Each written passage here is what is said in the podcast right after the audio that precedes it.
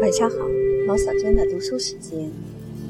在今天继续阅读《这一似水年华》的时候，先将昨天丢失的十来分钟的内容重新录制上传，因为荔枝客户端版本升级，我未能适应新的版本，造成录制成的十分钟内容丢失。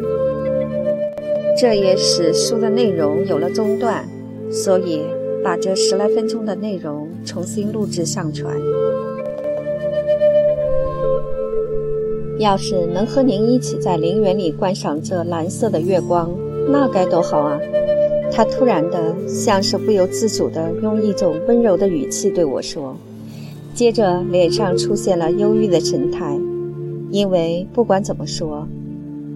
您是很讨人喜欢的，您可以比任何人更讨人喜欢。他一边亲切地抚摸我的肩膀，一边说：“应该说，以前我觉得您毫无价值。按说，我应该认为他现在仍然是这样看我的。只要想一想半小时前他同我讲话时的愤怒样子就行了。但我感到他此刻态度很诚恳。”他的善良战胜了那种我认为是骄傲和敏感的几乎发狂的精神状态。我们已走到马车跟前了，他还是在不停地说着：“好吧。”他突然对我说：“我们上车，五分钟就可以到您家。那时我将和您道晚安。至此，我们的关系也就永远结束了。既然我们就要分道扬镳，还是好说好散。”就像音乐那样，弹出一曲完美的和弦。德夏吕斯先生尽管一再郑重表示我们以后不再见面，但我敢保证，倘若我们还能见面，他是不会不高兴的，因为他不愿意马上被我忘记，也害怕给我造成痛苦。我这个想法是正确的，因为过了一会儿，他又说：“哦，对了，我把一件重要的事儿忘了。”为了纪念您的外祖母，我让人给您搞了一本德塞维尼夫人书简精装真本，这样这次会面就不是最后一次了。复杂的事不是一天所能解决的，只要想一想这个道理，我们就能得到安慰。您看，维也纳会议不是开了很长时间吗？不用麻烦您，我可以找到。我客气地说。住嘴，小傻瓜！他愤怒地回答：“别这样傻乎乎的，把我有可能接见您。我不说一定，也许派一个仆人把书送给您，看作一件小事。”他恢复了镇静。我不想用这些话同您分手，我不想要不协和和弦。让我们在永久的沉默前弹奏一个属音和弦吧。其实他是怕自己神经吃不消。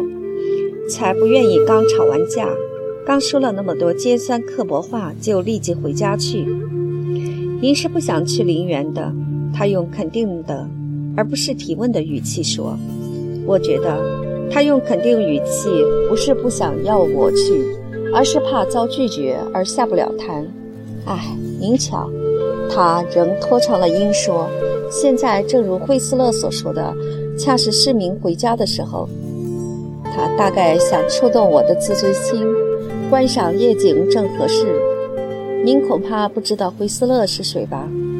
我改变话题，问他耶娜夫人是不是很聪明？夏里斯先生没等我把话说完，就用我从没见他用过的最轻蔑的语气说：“啊，先生，您这里提到了一个与我毫不相干的贵族分类法，在塔西提可能有一种贵族。”但我承认我不了解他们。然而无巧不成书，您提到的那个名字几天前在我耳边响起过。有人问我愿不愿意屈尊和年轻的瓜斯达拉公爵认识。这个要求使我感到吃惊，因为瓜斯达拉公爵无需让人引荐，他是我的表弟，我们早就认识了。他是帕尔玛公主的儿子。作为有教养的年轻的亲戚，他每年元旦总要来看望我。经过了解，原来这个瓜斯达拉公爵不是我那位亲戚，而是您感兴趣的那个女人的儿子。因为根本就不存在叫这个名字的公主。我猜想，她也许是一个露宿在耶纳桥下的穷苦妇女，富有诗意地把自己封为耶纳公主，就像有人封自己为巴蒂尼奥勒或钢铁大王一样。可是我错了，这是一个很有钱的女人。在一次展览会上，她那些漂亮非凡的家具使我赞叹不绝。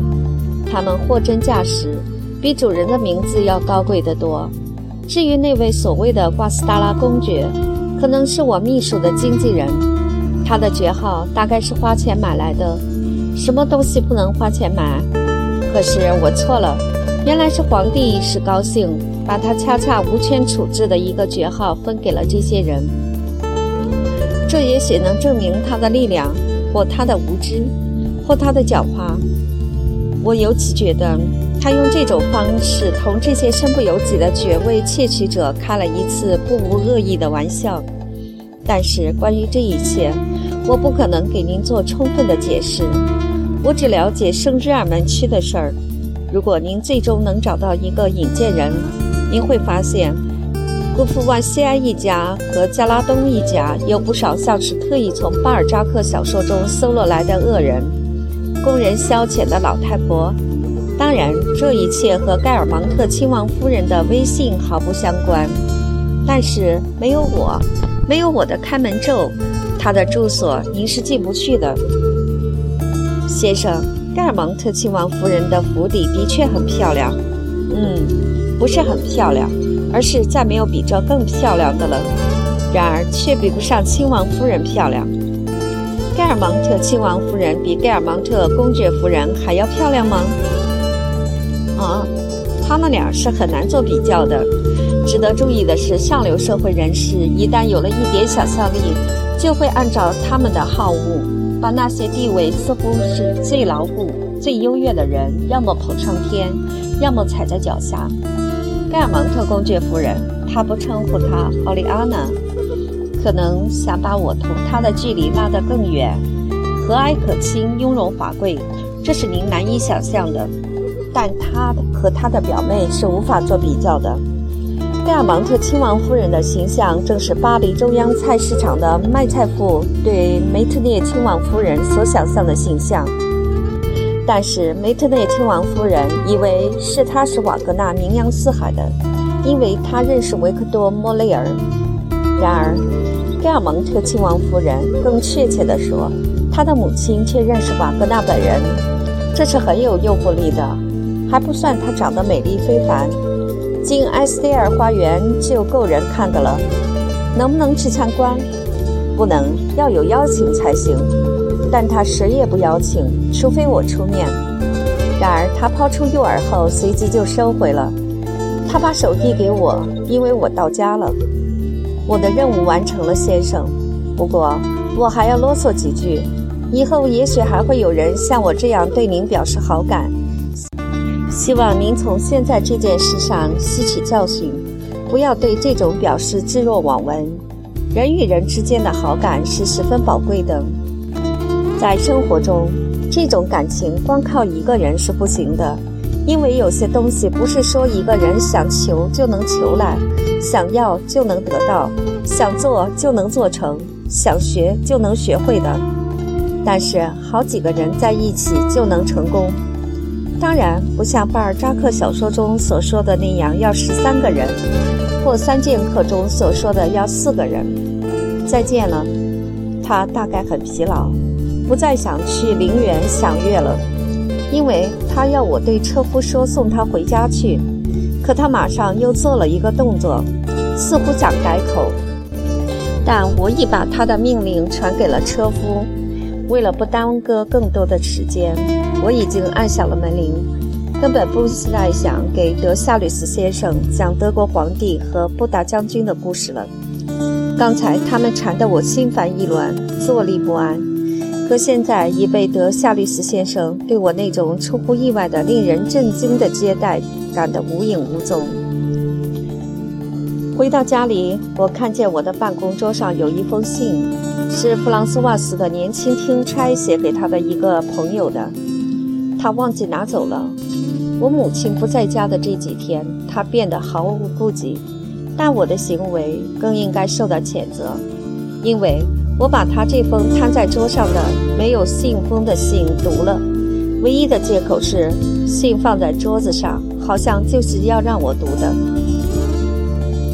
亲爱的朋友和表兄，我希望你的身体一直安康，你全家的身体也安康，尤其是我的小教子约瑟夫。我尚未有幸认识他，但他是我的教子，我爱他胜于爱你们大家。这些心中的圣物也会有灰尘，不要举手打他们的圣体。况且，亲爱的朋友和表兄，谁对你说明天你和你亲爱的妻子，我的表嫂玛丽，你们不会像绑在桅杆顶上的水手那样被扔进大海里呢？因为生活不过是一个漆黑的深渊。